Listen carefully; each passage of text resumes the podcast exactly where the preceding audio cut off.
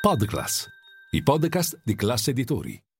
La settimana Wall Street è iniziata in calo dopo aver raggiunto i massimi intraday intorno a metà seduta. Nasdaq ed S&P 500 hanno cambiato rotta, di conseguenza l'indice benchmark non è riuscito a uscire ufficialmente dal mercato orso il più lungo dal 1948. L'S&P 500 deve raggiungere quota 4292 circa per di fatto avere guadagnato almeno il 20% dai minimi dello scorso ottobre. Nel frattempo, battuta da d'arresto per il Nasdaq che reduce da sei settimane consecutive in rialzo, tant'è che l'indice tech marcia verso il migliore primo semestre dal 1991. Linea mercati. In anteprima, con la redazione di Class CNBC, le notizie che muovono le borse internazionali.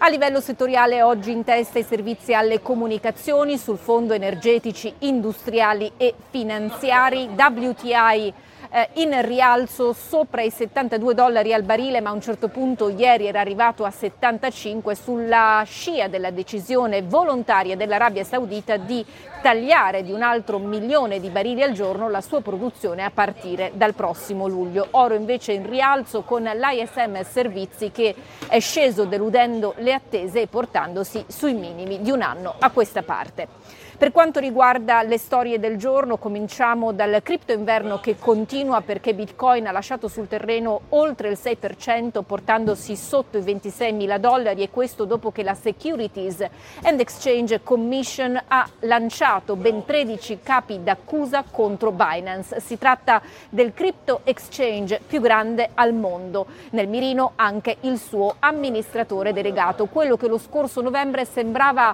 destinato ad essere il cavaliere di, bianco di FTX, la piattaforma poi finita in bancarotta e con il suo numero uno Sam Bankman-Fried ancora ai domiciliari in attesa di un processo. Tra le accuse il fatto che il gruppo ha gonfiato i volumi di trading e ha anche dirottato i fondi dei clienti verso una società di trading appartenente al CEO stesso.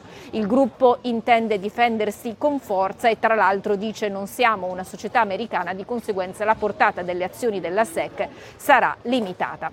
Intanto Apple da record, ma solo a livello intraday, il titolo ha cambiato direzione dopo aver presentato il suo primo nuovo prodotto dal, la, da circa dieci anni. Si tratta dell'Apple Vision Pro, un visore per la realtà aumentata e virtuale che sarà disponibile all'inizio dell'anno prossimo a partire dagli Stati Uniti.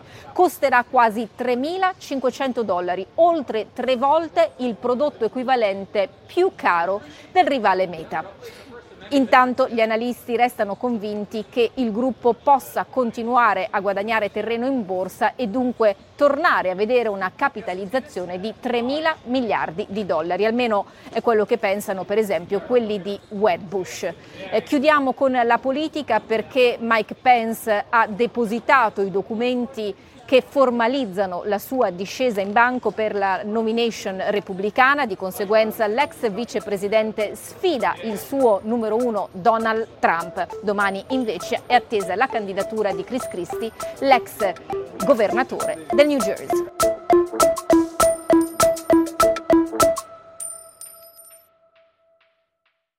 Ciao, scusa se mi intrometto nel tuo ascolto di linea mercati. Sono Francesco del team digital di Classe Editori. Volevo dirti che se vuoi essere sempre informato sull'andamento delle borse e sulle notizie che muovono i mercati, non solo in cuffia, ma anche al lavoro, se vuoi investire senza sbagliare e se vuoi offrire alla tua azienda e ai tuoi consulenti gli strumenti migliori, per te che ascolti i nostri podcast c'è un'offerta speciale con il meglio delle news e delle analisi di Milano Finanza, The Wall Street Journal e Barrons.